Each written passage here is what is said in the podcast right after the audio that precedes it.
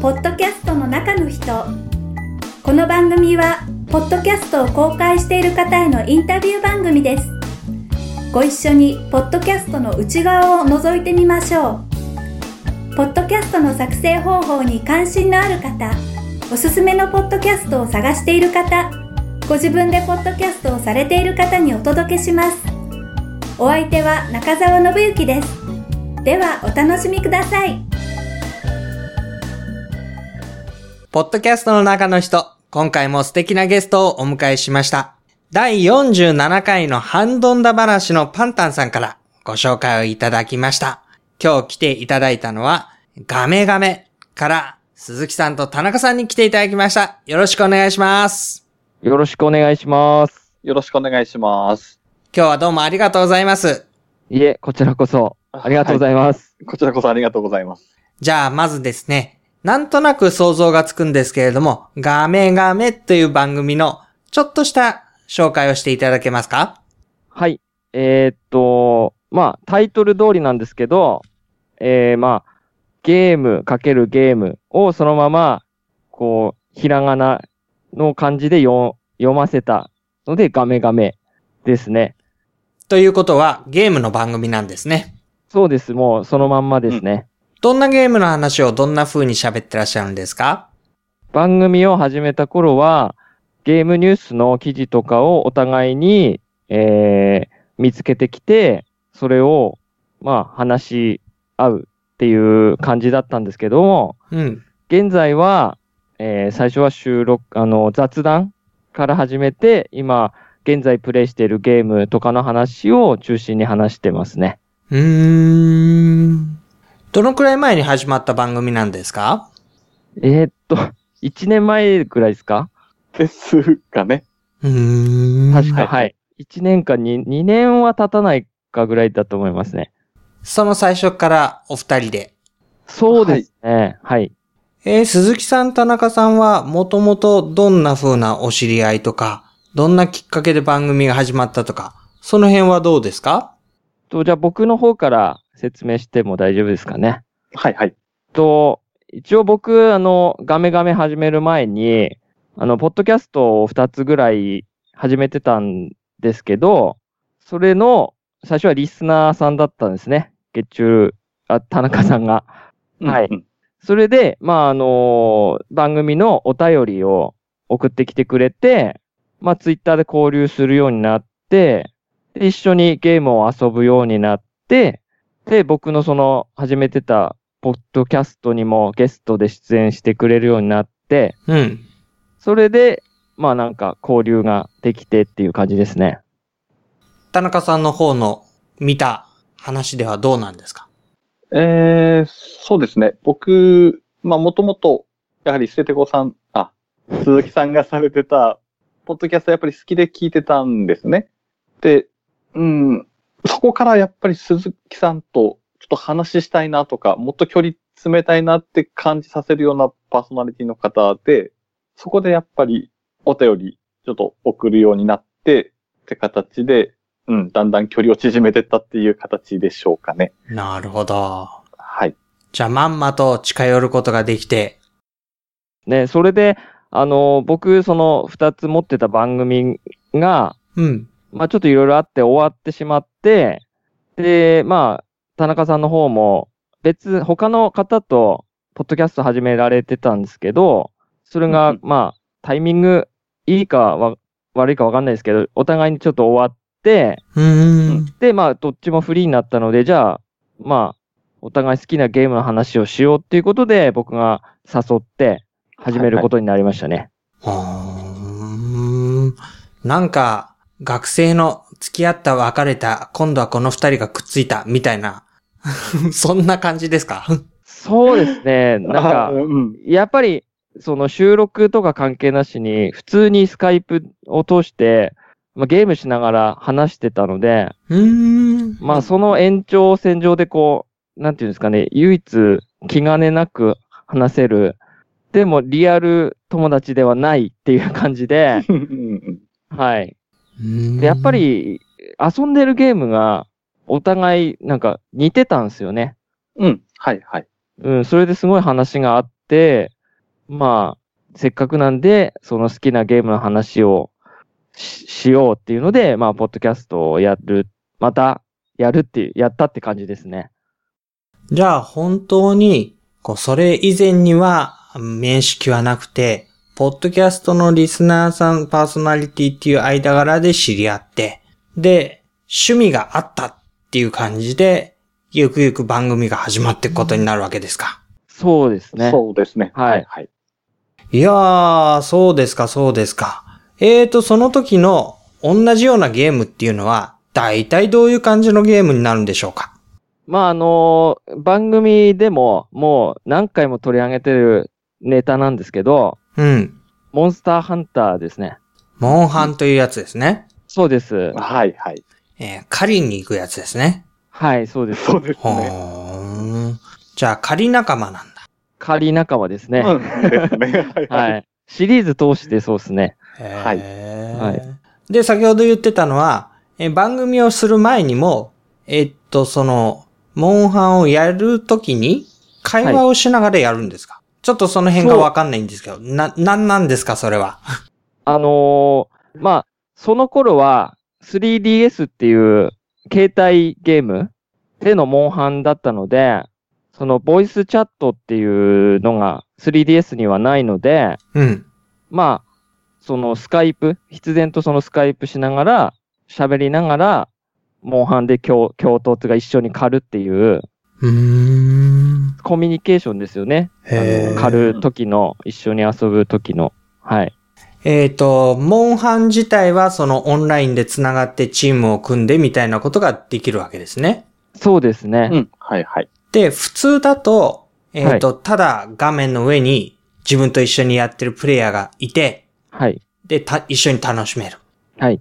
はい、はい。それを、それだけじゃ飽き足らなくなって、えースカイプを繋いでしまった。まあ、な、うんなんていうんですかね。基本的に、あの、モンハンって忙しいゲームなので、テテキストチャットができないんですよね。できないですよね、文字を、ね。文字を打って打つのが。なので、まあ、話しながら一緒に狩るっていうのが、なんか、基本になるっていうか、まあ、なくてもいいんですけど、まあ、うんそうですね、スカイプを通してゲーム関係なしに話してたので、うん。せっかく一緒に遊ぶんであれば、じゃあ話しながらやろうっていうので、うーん。うんうんですね。へえ。ねえ、番組のパーソナリティで聞いていて近づきたいなと思っていたところからそういうゲーム仲間にまでなった時、どんな気持ちがしていました？まあ、やっぱり最初は、よく聞いてる憧れのポッドキャストのパーソナリティなので、やっぱりこう、有名人と話す感じじゃないですけど、うんうん。ああ、本物だっていう感じは、すごい強く感じましたね。はい。はい。で、そこからもう自然に話すようになって、うん、やっぱり今じゃちょこちょこなんか話したい方というか、うん。友達とはまた違った何かこう、話す、つながりのある方って感じがとてもしますかね。うーん。憧れの人から、まあ、友達に近くなっていくっていうのは、抵抗はありませんでした。あ、僕はなかったですね。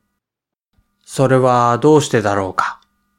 やはり、鈴木さんの、まあ、やっぱり話し方とか優しさとか、やっぱりその辺がとても、なんでしょう、居心地がいいっていうのもちょっと違うのかもしれないですけど、うん。なんか、なんかもうこの人とは末長くとかなんかこう、前から知ってるみたいな、なんと言えばいいのか、なんか、とても身近な感じがやっぱりしたというか、うん。なんかそんな気持ちがありましたね。なんか不思議な感じですね。そうですね。なんか言葉にするのはちょっと難しいですけど、うんうん。なんか直感でそういう感じがしましたね。鈴木さん、それ聞いてどう思いますか？いや、ちょっと照れますね。普通に。はい。そうですよね。ねはい。うん。まあ、僕自身がかなりの受け身なので、ほ僕からそのフレンドになりましょうとか、なんかお話ししましょうっていうのがあんまりできないタイプなんですよ。なので、まあ、一応そのポッドキャスト内で、まあ、モンハン仲間を増やしたいなとかっては言うんですけど、実際に僕から行くっていうことはなかったんですけど、まあ、あの、田中さんのやっぱり人柄の良さがあって、結構僕に、こう、なんていうんですかね、コメントしてきてくれたりして、その、なんていうんですかね、抵抗なく、こう、会話できるようになったっていうか、うん。っていうのがありますね。なんか、付き合ってる二人ののろけ話聞いてるみたいになってきましたね。そうですか。それじゃあちょっと番組の中身にもね、行きたいと思いますけれども。えーと、まあそんなね、ゲームを通じての知り合いということですから、当然、えー番組の内容としてはゲーム関連になっていくわけですけれども、はい。えーと、初めの方はニュース、まあ、ゲームに関する、えーはい番組だったというふうにも聞いてますけれども、そういう番組にしようと思ったきっかけとかってありますか？そういうネタを取り上げてる番組がなかったっていうのもありますし、うん。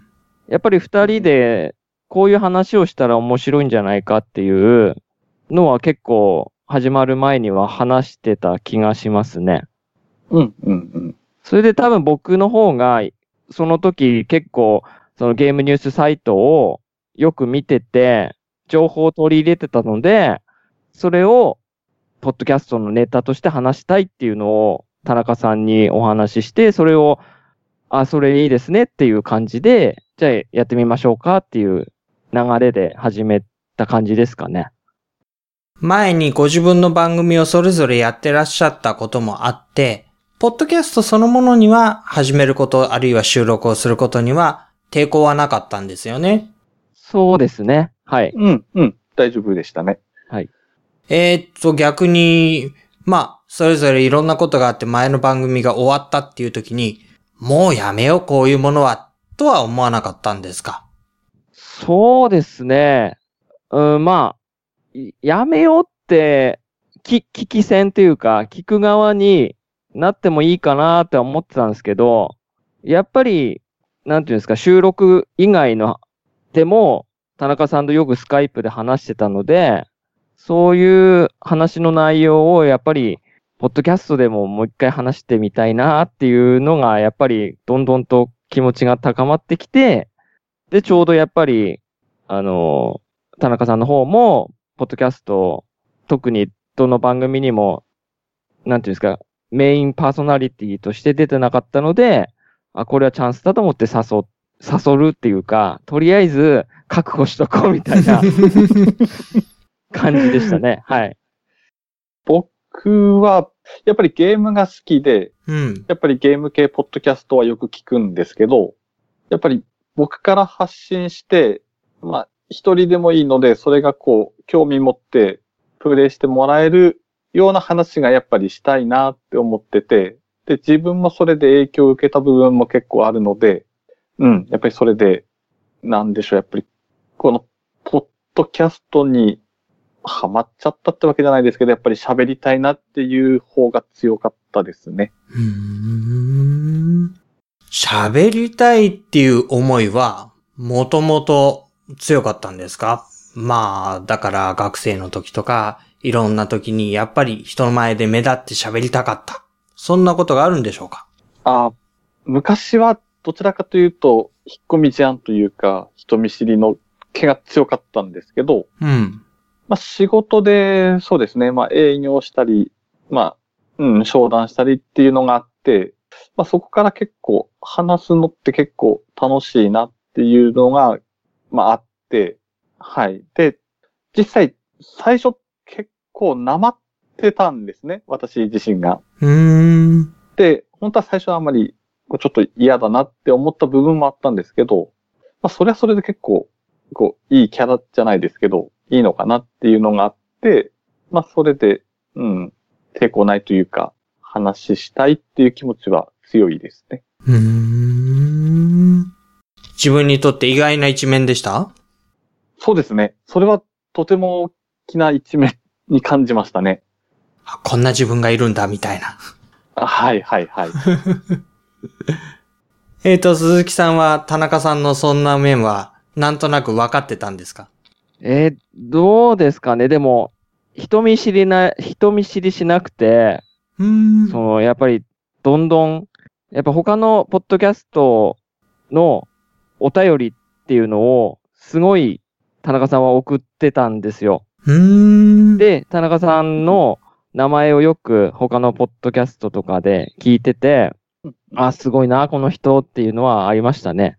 僕は、なんて、サイレントリスナーなので、はい、他のポッドキャストとかにメッセージを送るっていうのはほとんどないに等しいぐらい、はい。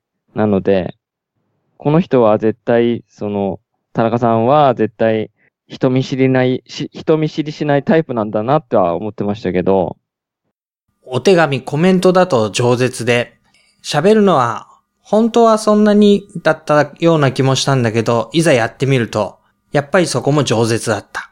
そうですね。そう感じますね、僕は。はい。田中さんは。うーん。はい。そうしたら、お二人が、えー、共通のゲームの情報をね、そんなことで話し合っていくという番組として始まったようですけれども、そこから、えっ、と、内容的にはちょっと趣旨が変わっていくようなところがあったようにも聞きましたけれども、その辺はどうですか？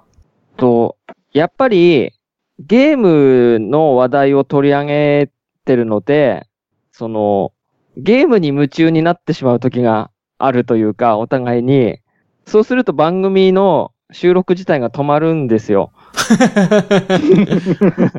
で、もうやっぱりそういうモンハンとかっていう対策が発売する前ぐらいからもうそわそわしだして、もうゲームにどっぷりハマっちゃうので、それで結えっと、半年ぐらい休止というか、更新しなかった時期がありまして、で、そっから、まあ、そのモンハン自体が落ち着いた時に、また再開したんですけども、なんか自然の流れで、そういうゲームニュースネタを取り上げるっていうより、今現在遊んでいるゲームの話をした方が、もっと気楽に話せるなっていう風になって、自然にそういう感じで流れていった感じですね。うーん。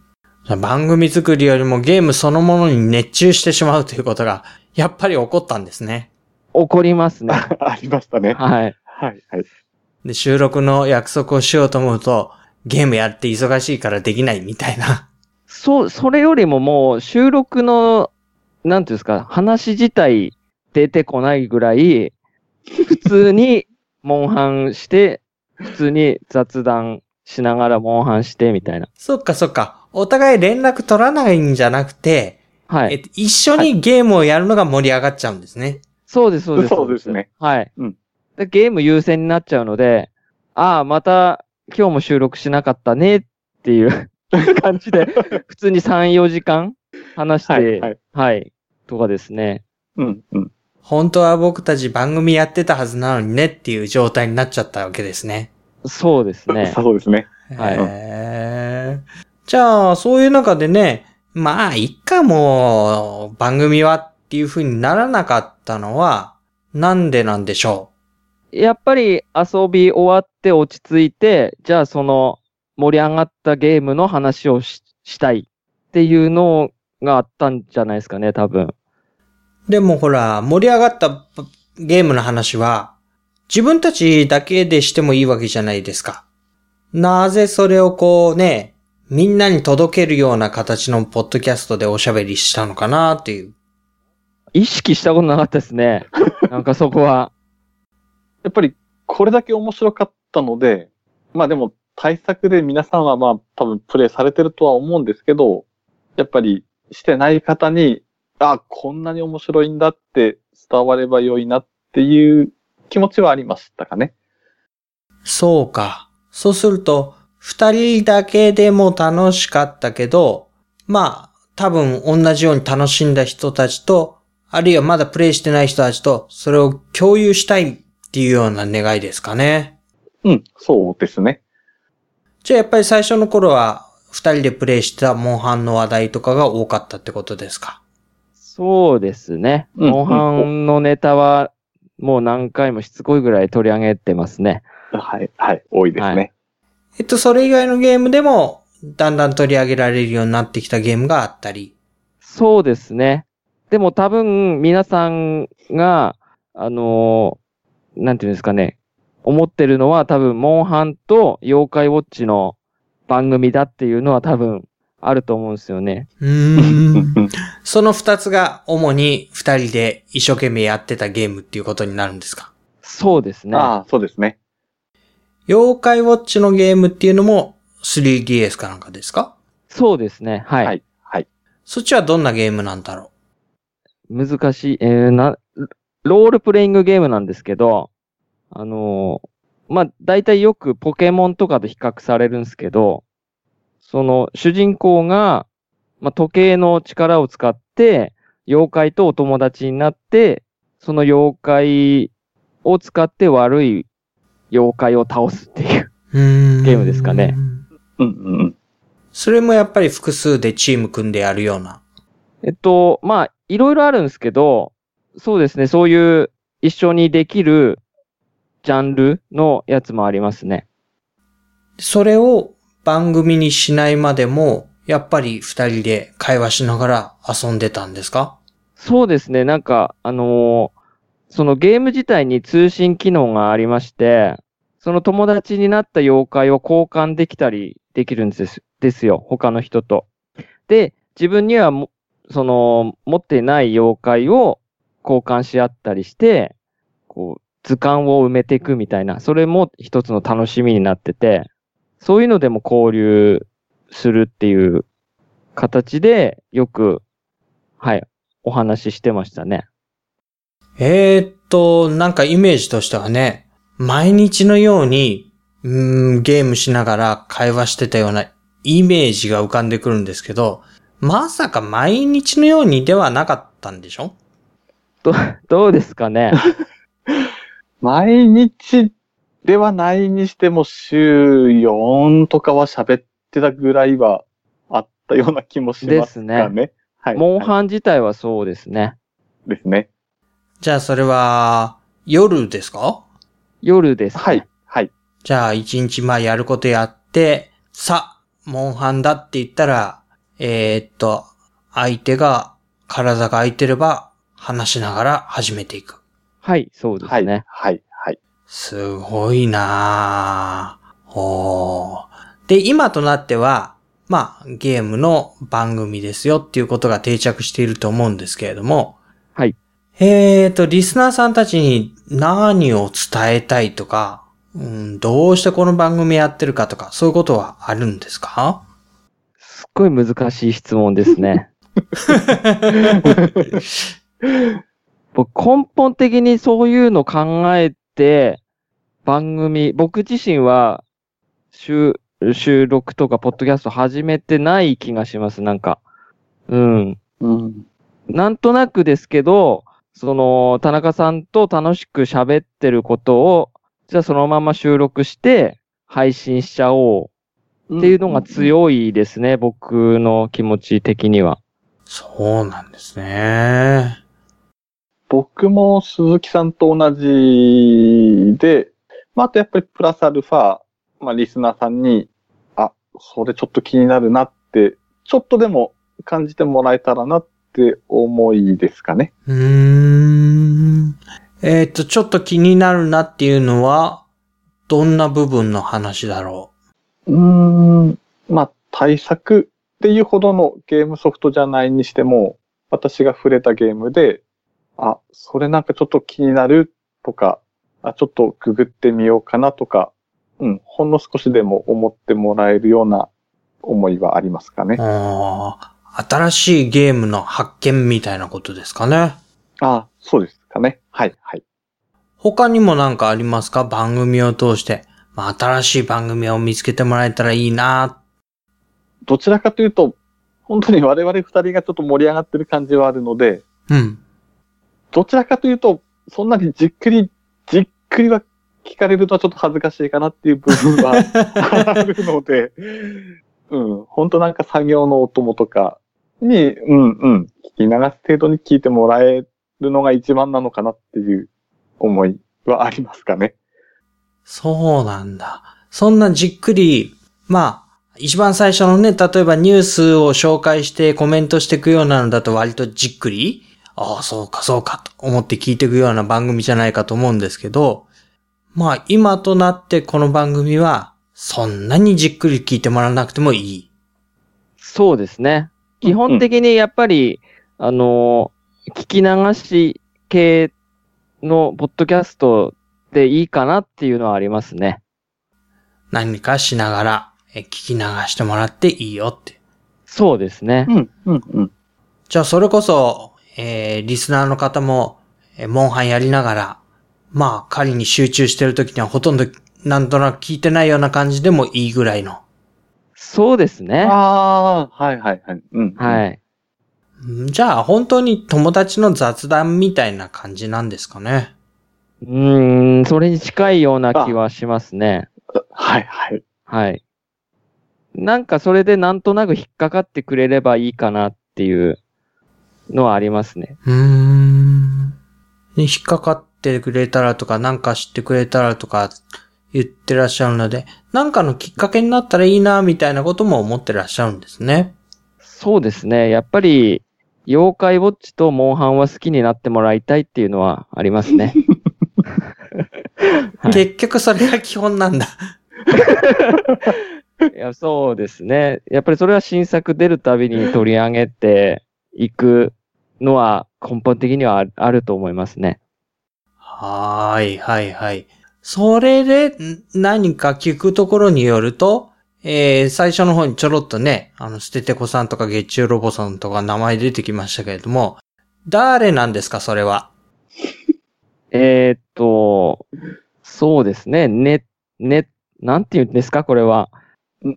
あの、番組を、そのガメガメを始めた頃の、その、名前決めとかにも繋がってくるんですけど、その、最初ガメガメ始めた時に、そのす、ガメガメ始める前は、その、捨ててこと月中ロボっていう名前でお互いにポッドキャストやってたんですけど、まあ、番組を始める前に、その、その名前は伏せて、しかも、その公式ツイッターとか作らずに、アカウントとか作らずに番組のアカウントとか一切宣伝しないで、こそっと始めてみようっていうのがあったんですよ。な、なんでまたそのこそっと？その、知る人ぞ知るみたいな、あれあの二人が番組始めてるぞっていうのをどっかで誰かが気づいてもらえればいいなっていうのはありましたね。そういうのがやっぱり番組始める時にもいろいろそその辺は二人で話し合いましたね。うん、うん、うん。それで、まあ鈴木と田中っていうのは別に特に意味はなくて、日本人の中で、その、名字多多いランキング、うん。うん、うん、うん。えー上位に上がってくるじゃないですか、鈴木さんと田中さんって。じゃあその二つでいいんじゃないですか適当にっていうふうに。はい。で、じゃあ僕鈴木でいいですわ、とか、僕田中でいいですわっていうのが。あったんですけど、あのーやっぱり期待を裏切られるじゃないですけど、全く知られることなく、最初の頃はずっと、やっぱり宣伝してなかったので、うん。誰にも知られることのないポッドキャストになってましたね。う。うんはい。まあそうですよね。こそっと始めたわけですからね。うん。はい。誰も聞かなくてもね、不思議じゃないですね。そうですね。うん、うん。で、やっぱり、ちょっと寂しくなったんで、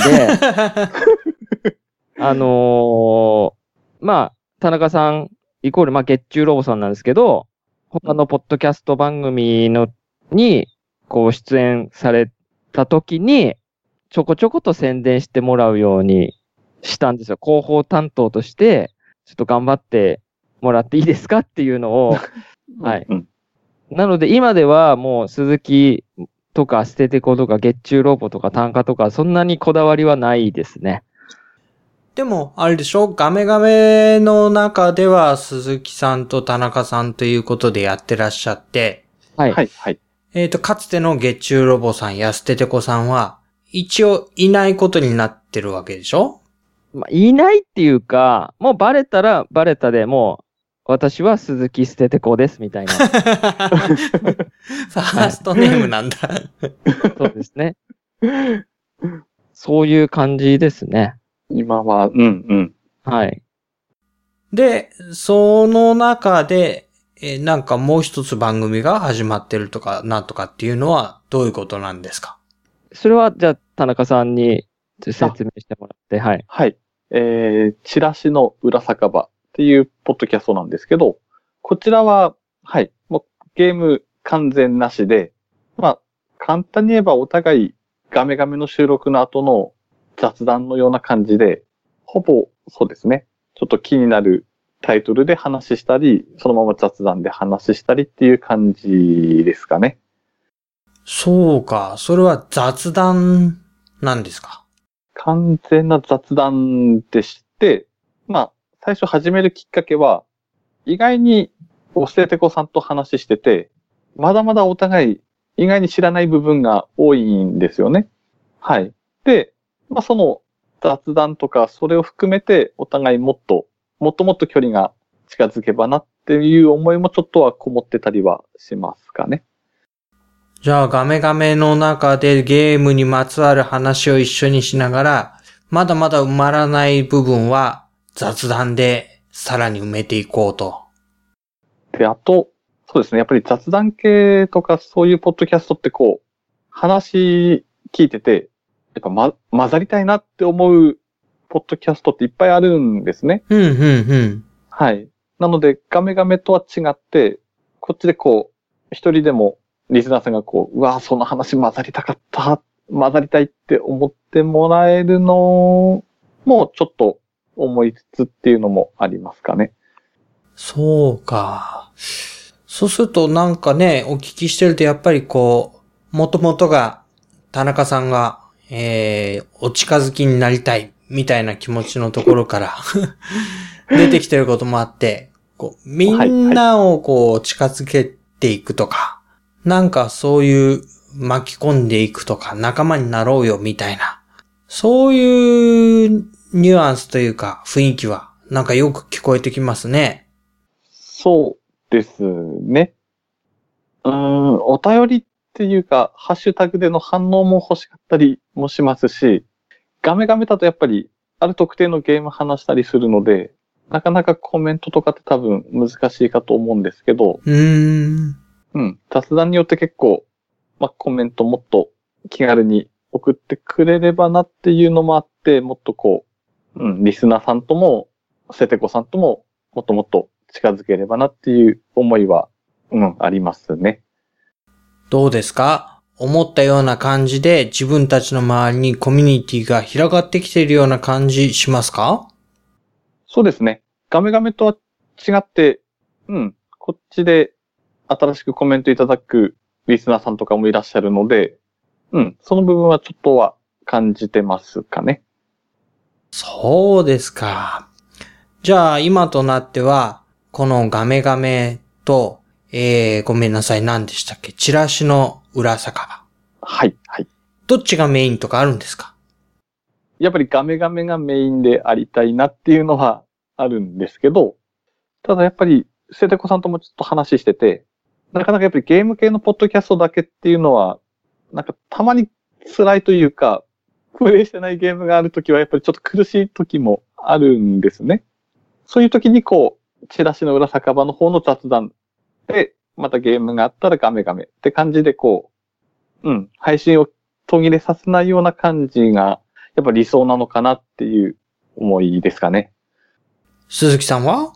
そうですね。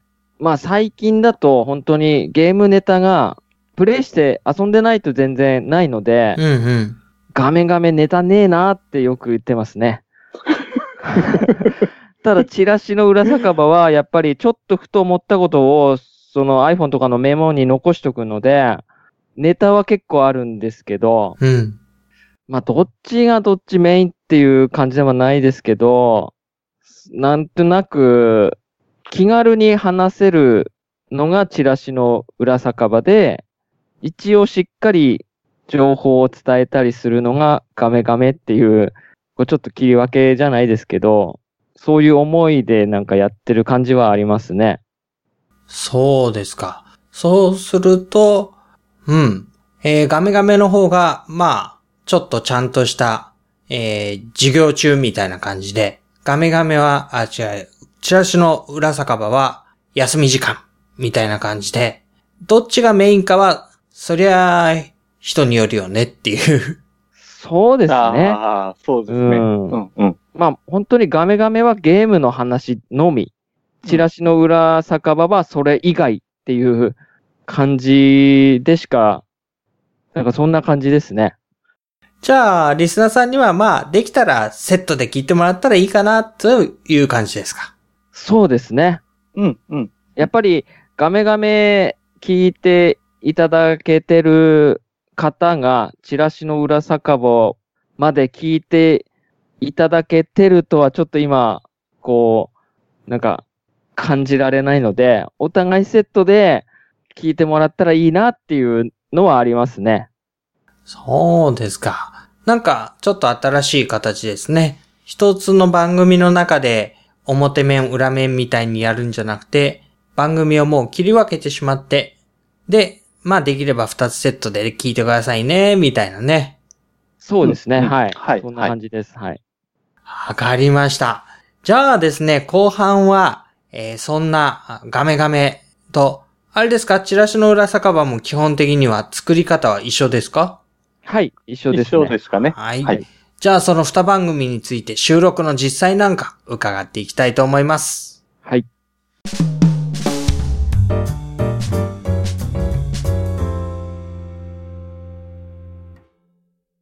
ポッドキャスト番組ガメガメと、えーチラシの裏酒場と二つの番組セットでなさっている。えーと、もうあれですかね、お名前も、ステテコさんと月中ロボさんで行きましょうかね。はい。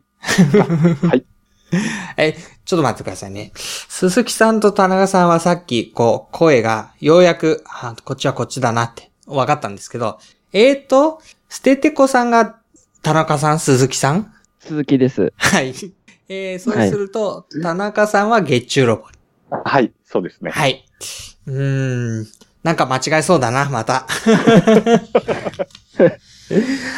はい。えー、収録のね、実際について伺っていきたいと思いますけれども、え実際にはどんな風な収録の環境でなさってるんですか？と僕は、えっ、と、自宅の書斎でスカイプ収録ですね。うーん。えー、僕の方は、リビングで、まあ、iPhone 使ってスカイプアプリを立ち上げて話してるんですけど、僕仕事で結構出張とかもあるので、意外に収録によってはビジネスホテルで収録してるって時もありますね。うーん。じゃあ、スカイプ越しのオンライン収録で時間を合わせて、じゃあこの日に収録しようねっていう感じで、えーやってるわけですね。はい。はい、はい。で、えっと、今はその収録をしているときはゲームはやってる？やってないですよ。やってないやってない。はい、はい、はい。じゃあ番組の収録のためにお話ししてるわけですね。はい。そうか。えー近くにはだいたい 3DS とかあるんですか？まあ僕は、はい、PS4 とか、はい、全、今持ってるゲーム機は近くにありますね。じゃあ、手に握りしめながらやってたりするんですか？いや、あのー番組、収録の時はゲームは一切しないですね。じゃあ番組に集中して一応収録をしてると。そうですね。ゲームやってると多分喋れないです、普通に。はい。えちなみに、あの収録に入る前とか収録終わった後とか、じゃあまたゲームするみたいになってゲームすることってあるんですか？うん、収録の日は基本収録ですよね。ですね。はい。じゃあ収録の日はゲームはなしなんですね。そうですね。収録はい終わった後の雑談が長いので、ゲームする時間がないですね。そうですね。はい。え？その部分は番組にはならないんですか？その部分は番組にはならないですね。はい。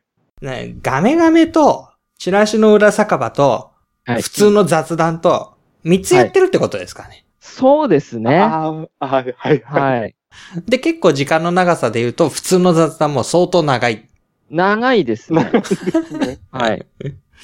まあね。多分、だから聞いてる人はそこに混ざりたいと思うんでしょうね。そうなんですかね。うんうん。はい。えええー収録の機材とか何か録音の仕方はどうですか？えっと、基本的に収録の録音とかは、捨ててこうがやって、僕がやってるんですけど、で、僕は、えっと、一応 iMac に、えーダイ、ダイナミックマイクをつないで、 GarageBand っていうアプリで収録してますね。はいはい。えっ、と、月中ロボさんの音はコンピューター、インターネットを通して入ってきますよね。はい。それはどうやって録音してます？えっと、 Soundflower っていう、確か仮想ミキサーだった気がするんですけど、それとオーディオキャストっていう、まあ Mac のアプリが、レディオキャストかっていうのがあるんですけど、それで、あの、ゲッチュさんの音声をパソコン内に取り込んで、一緒に録音してますね。うん。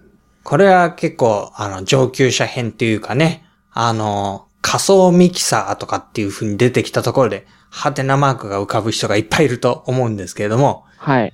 まあ、あの、Mac は、それでもやりやすいっていう風に言われてますよね、多分ね。あ、そうなんですかね。これスムーズにできました？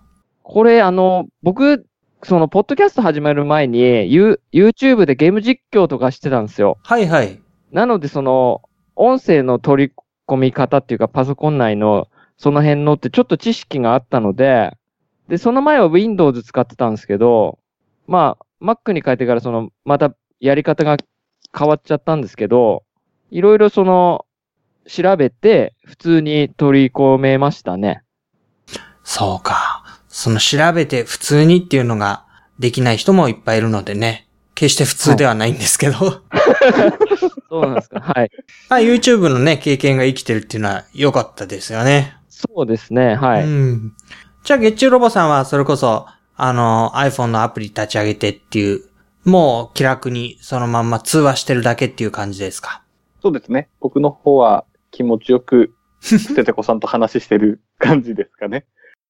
その録音の時に気をつけていることなんてありますか？気をつけてることは特にないですね。一応、そうですね、その、ガメガメとかは、まあ、あんまりダラダラと長い時間収録ではなくて、うん。本当に一つのネタだったら10分とか15分ぐらいうん。で、うん。結構大きなネタの場合は30分ぐらいには収めようっていうのはありますね。で、一回の番組の中で取り上げるテーマっていうのは、だいたい一つとか二つですか？だいたい一つですね。うん。うんですね。もうそれを一つの音声として上げて、また別なテーマだったら、また別なやつで収録するっていう形ですね。うん、うん。なるほどね。じゃあ一つのテーマに絞って、まあそのボリュームによって10分で終わる時もあれば30分の時もあるけど、まあでも大体だらだら長くならないように。そうですね。はい。はい。はい。え、ゲッチュロボさんの方で録音の時気をつけてることとかありますか？僕の方は、そうですね。やっぱり、ステテコさんの編集が、まあ大変にならないようにではないですけど、まあ、飲み物の音とか、そういったのにはちょっと気をつけたり、咳払いとかもできる限り気をつけるようにはしてる感じですかね。まあ気持ちよく喋らせてもらってる分だけ、ちょっとはそういう気遣いもしてという。あ、まあそうですかね。はい。そうですか。えっ、と、ニュースをね、扱ってた時には、多分ネタっていうのは拾ってくればよかったと思うんですけど、えー今みたいな形の番組だと、ネタとかシナリオの準備はどういうふうになさいますか？そうですね。まあ、一応、まあ、取り扱うネタとして、その相手にも考えてってもらいたいっていう時は、事前に、あの、DM とかして、こういうのに話したいので、考えててもらっていいですかっていうのはしますけど、あとはもう基本的にはもう収録日だけ決めて、うんうん。ほとんど打ち合わせとかなしでやってますね。じゃあ、話題はどっちが選ぶとかあるんですか？まあ、お互いですね。うん交交互にっていう形ですね。うんなんかうんこれ話したいんですけど、ゲッチュさん何かありますか？って言って、ないですっていう時は僕のネタが続く時もありますし、っていう形ですね。はい。うんうんうんで、その自分の話したいことっていうのは、苦もなく出てくるもんなんですか？それとも、絞り出すようにして？あのーそうです。ゲーム、ガメガメに関しては最近絞り出してますね。はい。僕は、意外に、まあ、クリアまではいかずとも、ちょこちょこ遊んでたりはするので、まあ、一本、がっつり紹介ではないですけど、まあ、雑談を通し、通して、まあ、こういうのやってますよとかっていうのは最近ちょっと多めな感じですかね。そうか、なかなか難しいんですね。ゲームもどっぷりハマると、なかなか収録の方に気持ちがいかないし、はい。でもうんゲームやらないと、ガメガメで話すことないし、みたいな。そう、そうですね。それはありますね。はい。そもそもそんなゲームやる時間ってコンスタントにこうずっと取れるもんなんですか？取れないですね。はい。寝落ちが大半なので、はい。なので、うんそうですね。僕も、あの、ゲッチュさんも一応子供がいまして、それ、その、子供たちを寝かしつけてからなので、だいたい11時とか。くらいになっちゃうんですよ。なので、そこで、まあ一緒に寝かしつけて自分も寝てしまうっていうことが多いので、そうするとゲームする時間もないですし、はい、そういった面でちょっとネタに困りますね。なんか、その方が健康的なような気はするけれども。そうですね、はい。まあだからゲームにはまり込むと、喋るネタはできるけれども収録の時間もないし、なんとなくちょっと家庭的にも、えー、健康的にも、あんまりハマっちゃうと大変だよね、みたいなことがあるのかな。そうですね。あああ、はいはいはい。とは、こう、お互いに、うん。これは発売前のソフトで、これは買おうっていうふうに決めてるソフトがあって、それを想像しながら喋るっていうのは結構楽しいネタになってますね。ああ、そっかそっか。うんうん。はい。発売前ね。そうです。公式サイト見ながら、はいはいうんその情報だけで、うん。こうだったらいいよね、ああだったらいいよねっていう話のネタの時は結構盛り上がってる感があると思うんですけど、そうかそうか。えー、いざ始まってハマり込んでいくとまた全然違う話になるわけだね。そうですね。はいはい。そうか。あとは不満ですね。ゲームに対する不満をうん。喋るっていうか、それを吐き出し口になってるのもあります。ガメガメは。はい。えー、愛情あればこそですかね。そうです。そうです。ああ、それです。うん、はい。うん。でもあれですね、それを聞いてると、まあ、ガメガメがものすごい盛り上がるんじゃなくて、あの、チラシの裏酒場がちゃんとあって、まあそっちが楽しいっていう風になっていくのも、なかなか健全だなっていうか、はい。そうですか、わかりました。えーと、編集の方法ってどうですか？編集は、あの、どっちの番組も僕がやってるんですけど、はい。その GarageBand で録音した音声を、 Audacity で編集してます。はい。で基本的には、ホワイトノイズの除去と、やっぱりスカイプ収録なので、その、遅延が発生するじゃないですか。それをより自然な会話になるようにうーん。短くしたりですね。あとは、まあ、編集しててあるあるだと思うんですけど、お互いの口癖をなるべくカットするおー。っていうのはよく気をつけてますね、編集で。えー、そこはするんですね、やっぱり。口癖のような。しますね。うーん。あの、やっぱり出てしまうので、そこはもう、なんていうんですか、出ないようにすると逆にかしこまっちゃう感じになっちゃうので、まあそこはもう出しといて、僕の編集カットすればいいやっていう感じですね。やっぱりね、あれ、自分で気づいちゃうと、気になるもんですよね。いや、気になるんすよ、めちゃくちゃ。はい。そう。今日の録音は多分ですね、その口癖が何だかを知らないので、まあ多分カットされないだろうと思いますので。そうですね。めちゃくちゃ出てますね。はい。だからね、あのー元々のガメガメのリスナーさんとかね、あのーチラシの裏酒場のリスナーさんたちは、今回で、えーお二人の口癖を聞き当てていただいてね。俺、こっちの番組ではあんまり言わないのに、今日やけにあれが多いな、みたいなのが、多分編集でカットされてるものですので。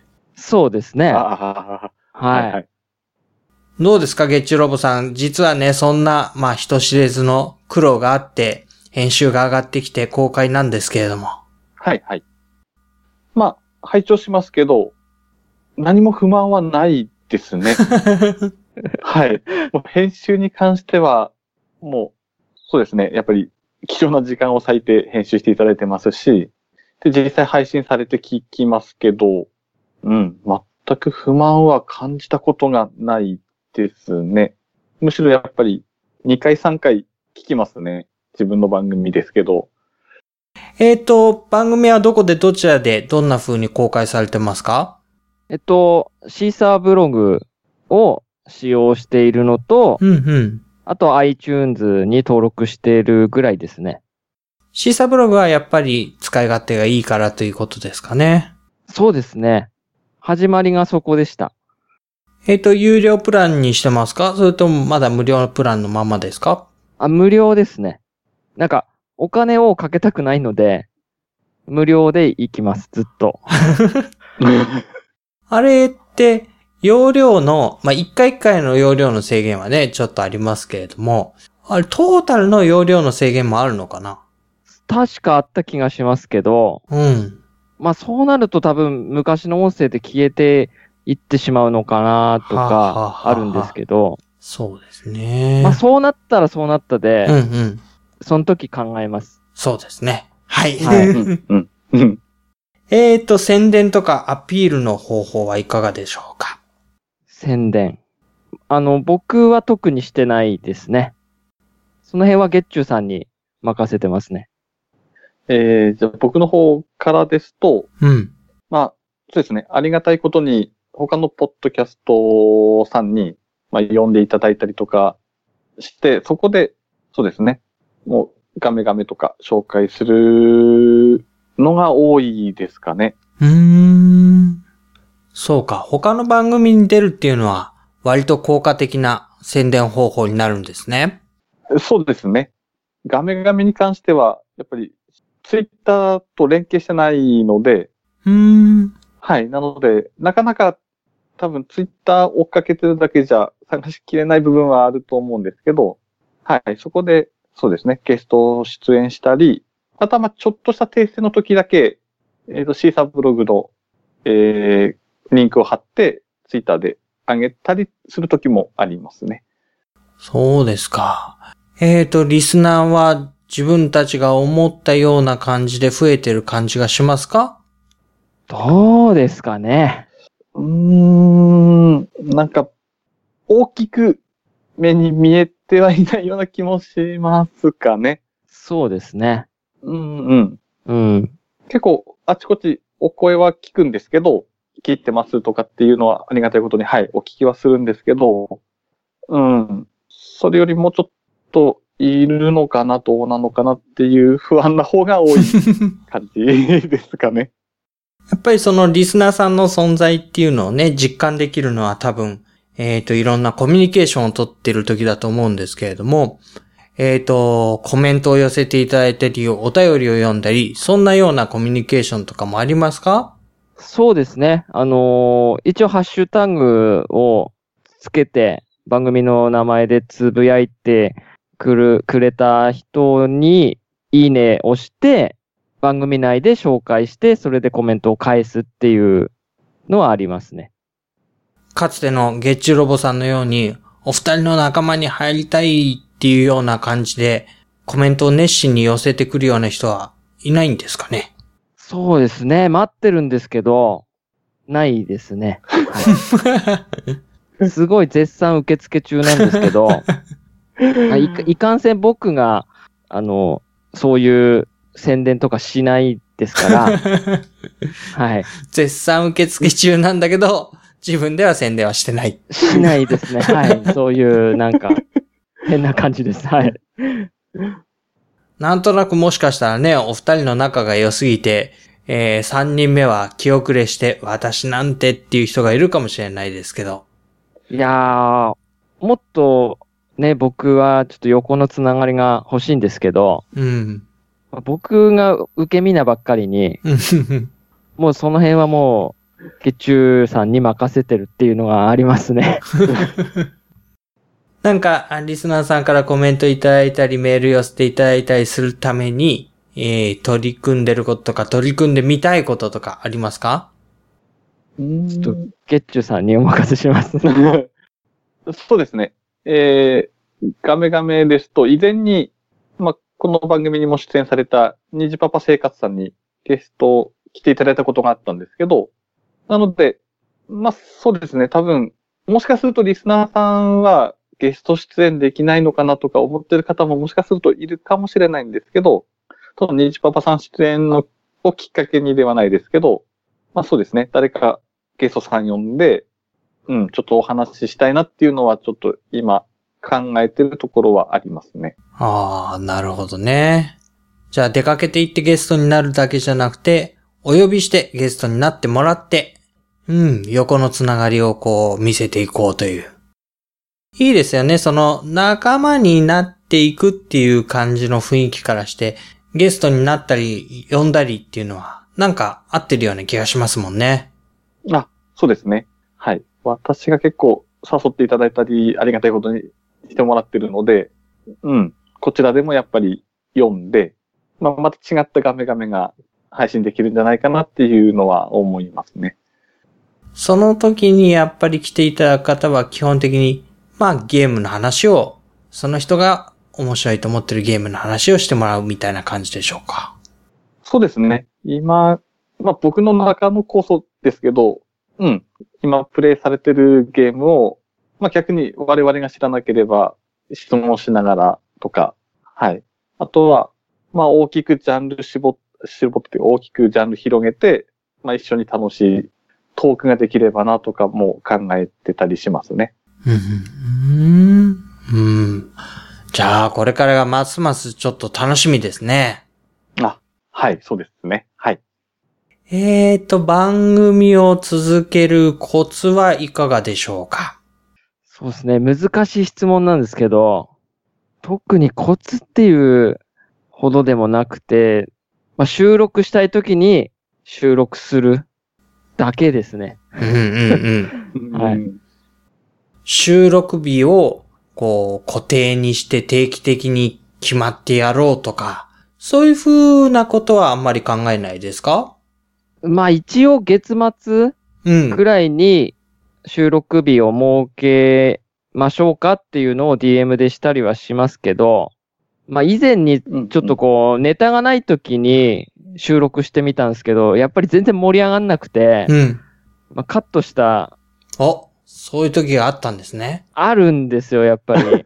これダメですねって言って、これはちょっとまずいなっていうので、やっぱりそういうのがあったんで、やっぱり話したい時に話す。うーん。うん。うん。はい。っていうのがやっぱり一番いいかなっていうのはありますね。ゲッチロボさんが考える、続けるコツは？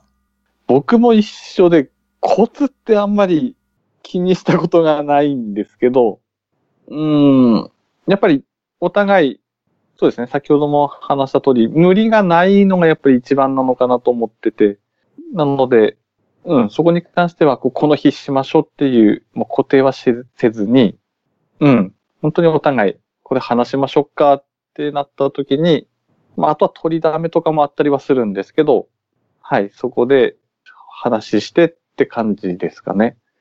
やっぱり話題的にも気分的にも無理のないところで。そうですね。うん。はい、はいはい。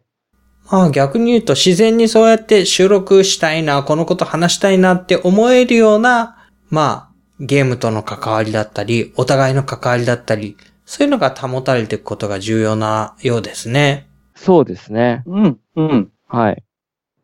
ゲームを卒業してしまう可能性っていうのはどうなんですか？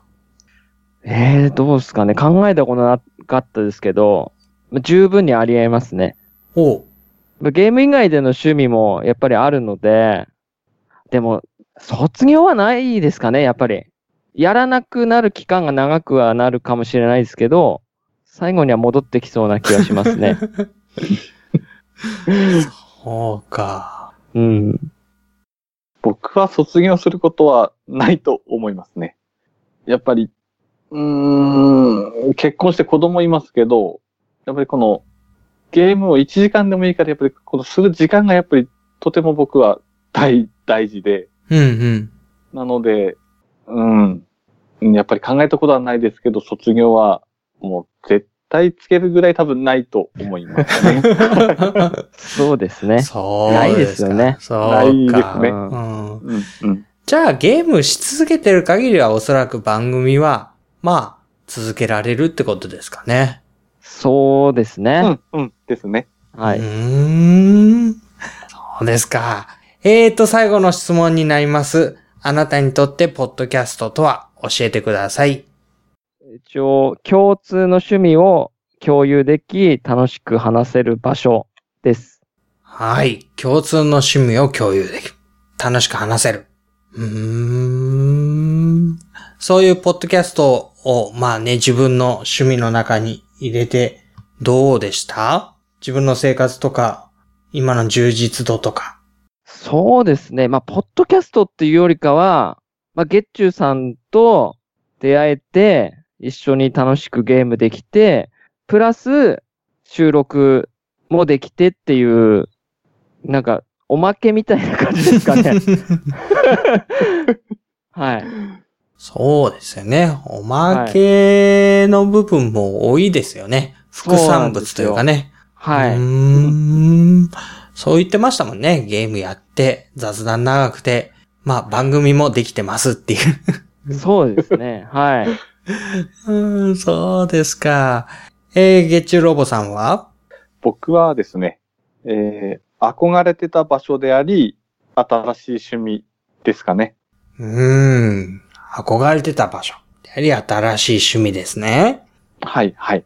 やっぱり憧れから始まったんでしたもんね。そうですね。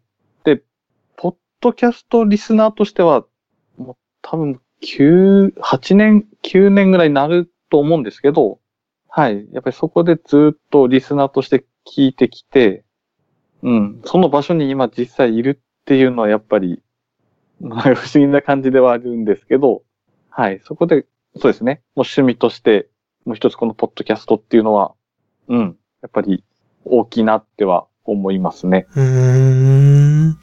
でももうすっかり自分のものになりました？うーん。そうですね。は、うーん。ちょっと難しいですけど、まあ、だいぶ自然に話せるようにはなったんじゃないかなっては思いますね。もう立派な憧れのポッドキャスターですよ。うん、ですかね。えー、もう、月中ロボさん、ステテコさんに憧れて、えー、ポッドキャストをやろうっていう人も出てきますよ、これから。いや、それはないんじゃないですかね。はい。いや、もっとね、喋りが上手い人もいますし、はい。僕たちとお話ししてみたいっていう人が増えればいいですね。おー。ああ、はいはい、はい。ね、スカイプとか通して、はい、話してみたいっていう人がいればいいなっていうのはあります。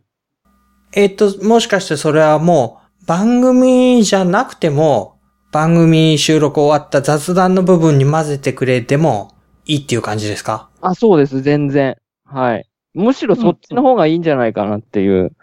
うん、うん。ではいすね。それで、チラシの裏酒場とかってゲストの方が多分気軽なるほなのかなどね。とも思いますかね。ああ。おしゃべり仲間が増えたら、もうそれでいいやっていう感じですか。そうですね。やっぱり、そのツイッター上でコメントいただいてる方と話してみたいっていうのは常に思ってますね。うん、うん。うんはい。そうか。じゃあね、まあ今回この番組出たことをきっかけに、もしね、そういう方がいらっしゃったら遠慮なく、ね、言ってもらって、ぜひぜひ、そうなんですよ。うん、うん。はいなんかそんなことが増えたらいいですね。そうですね。うん。はい、はい。僕、僕誘われたことないんで、まだ。はい。そうか、へえ。はーい。わかりました。えーと、番組の宣伝等ですね。もし告知なんかあればしていただきたいと思いますけど、いかがでしょうか？とそうですね。えー、まあ一応、ガメガメとチラシの裏酒場をやってまして、えー、ガメガメではゲームネタ、チラシの裏酒場ではそれ以外を話してて、その、まあ、チラシの裏の方がより自然な、こう、我々を、こう、感じれるんじゃないかなっていうのがあるので、まあ、なん、なんていうんですかね。やっぱり聞き流し系なんですけど、もっといっぱい反応があればいいなっていうのはあるので、皆さんコメントよろしくお願いします。えー今日はね、えーこんな風にしてお二人に来ていただきました。何か言い残したこととかありませんか？あじゃあ、僕から一ついいですかね。ほいほい。はい。えっ、と、以前、まあ、捨ててこさんと、ちょっと収録外で雑談してたことがあったんですけどあ、、例の雑談ですね。雑談、はい、はい。そこでちょっと出たんですけど、その中澤さんのポッドキャストの中の人に出演するのが、僕たちの一応ゴール地点ではあったんですよね。そうですね。大丈夫ですか？もう終わっちゃうんですか？いえ、そういうわけではないんですけど、まあ、いつか、ポッドキャストの中の人に、まあ、呼ばれるぐらいまではちょっと頑張りたいですねって話してたことがあって、はーいはいはいはい。それがまさかこんな早いタイミングで、はい、紹介していただけるとは思わなかったので、いやー、それは光栄なことで、そんな風に。もう、もっと早く言ってくださったら、もっと最上級のお客さんの迎え方したのに。そうですね。いや、本当うんその月中さんからその話をいただいたときに、はいはい。嘘でしょって思いましたね、普通に。はい。うん。うん。な、なんでううちの番組なんだろうって、信じなかったです。僕は最後まで。はい。ああ、そうね。なんかあの、新手のポッドキャスト界隈の、あの、中の人詐欺みたいなのが出ないこと。そうですね。そうですか。いやー、でもそんな風に言っていただけて、いや私も嬉しいです。あの、お二人に来ていただいて、ね、新しい番組を一つずつ紹介できるのも嬉しいですし、まあ、ここに出ることを目指して頑張ってくださってたなんて、そんな思いがけないことだったので、いやー、本当に嬉しいことを聞かせてくださってありがとうございます。いや、こちらこそありがとうはい、こちらこそ、はい、ありがとうございました。じゃあ、あのね、これゴールだなんて言わずに、あの、中間地点だと思って、あの、くれぐれも終わることがないように、えー、ゲームやってくださって、やりすぎて、あの、いろんなとこ支障をきたさないぐらいやってくださって、で、楽しい番組続けていただけるようにと願ってます。えー、ガメガメから鈴木さん、田中さんに来ていただきました。ありがとうございました。ありがとうございましたありがとう。ございました。